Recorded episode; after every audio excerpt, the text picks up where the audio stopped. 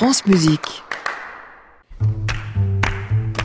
Bonjour Barry White. Oh, pardon, Christian Merlin. Bonjour Saskia. Oui, c'est malin.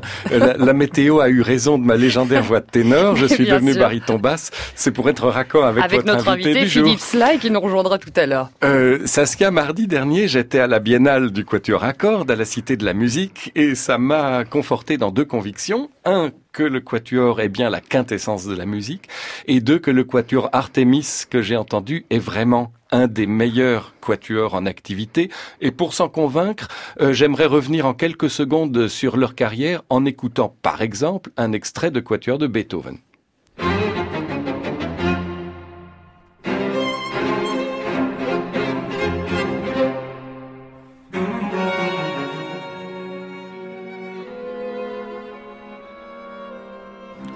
Voilà cette attaque fulgurante hmm. du 11e Quatuor. C'est un disque de 2003 qui a beaucoup compté dans leur discographie.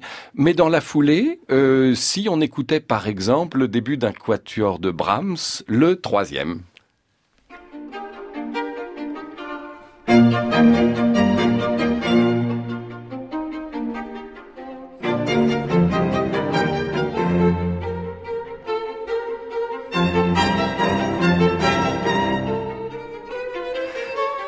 Qu'est-ce qui s'est passé entre les deux Cet enregistrement-là est de fin 2014. Ce qui s'est passé, c'est qu'il n'y a plus qu'un musicien commun aux deux enregistrements. C'est le violoncelliste Eckhart Runge. Depuis que le Quatuor Artemis a été fondé en 1989, il y a eu six compositions différentes. Et il n'y a plus que le violoncelliste aujourd'hui qui soit de la fondation. Euh, ça pose une question fondamentale.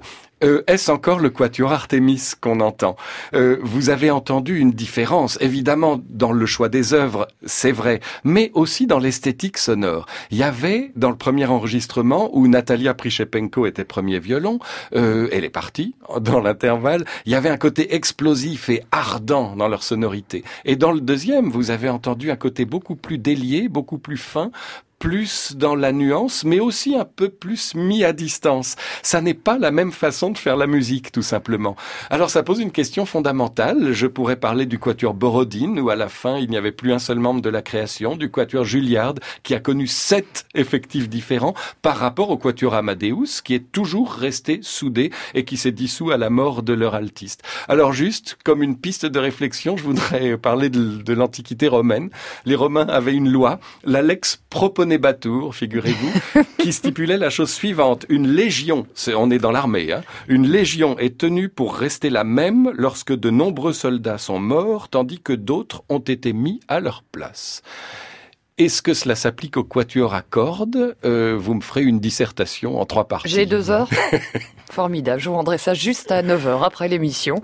Merci beaucoup, Christian Merlin, pour, euh, pour cette séance d'écoute et puis pour cette chronique qu'on podcast, qu'on réécoute sur francemusique.fr. Je vous souhaite une belle journée, un bon week-end, Christian. À vendredi prochain et soignez-vous. À réécouter sur francemusique.fr.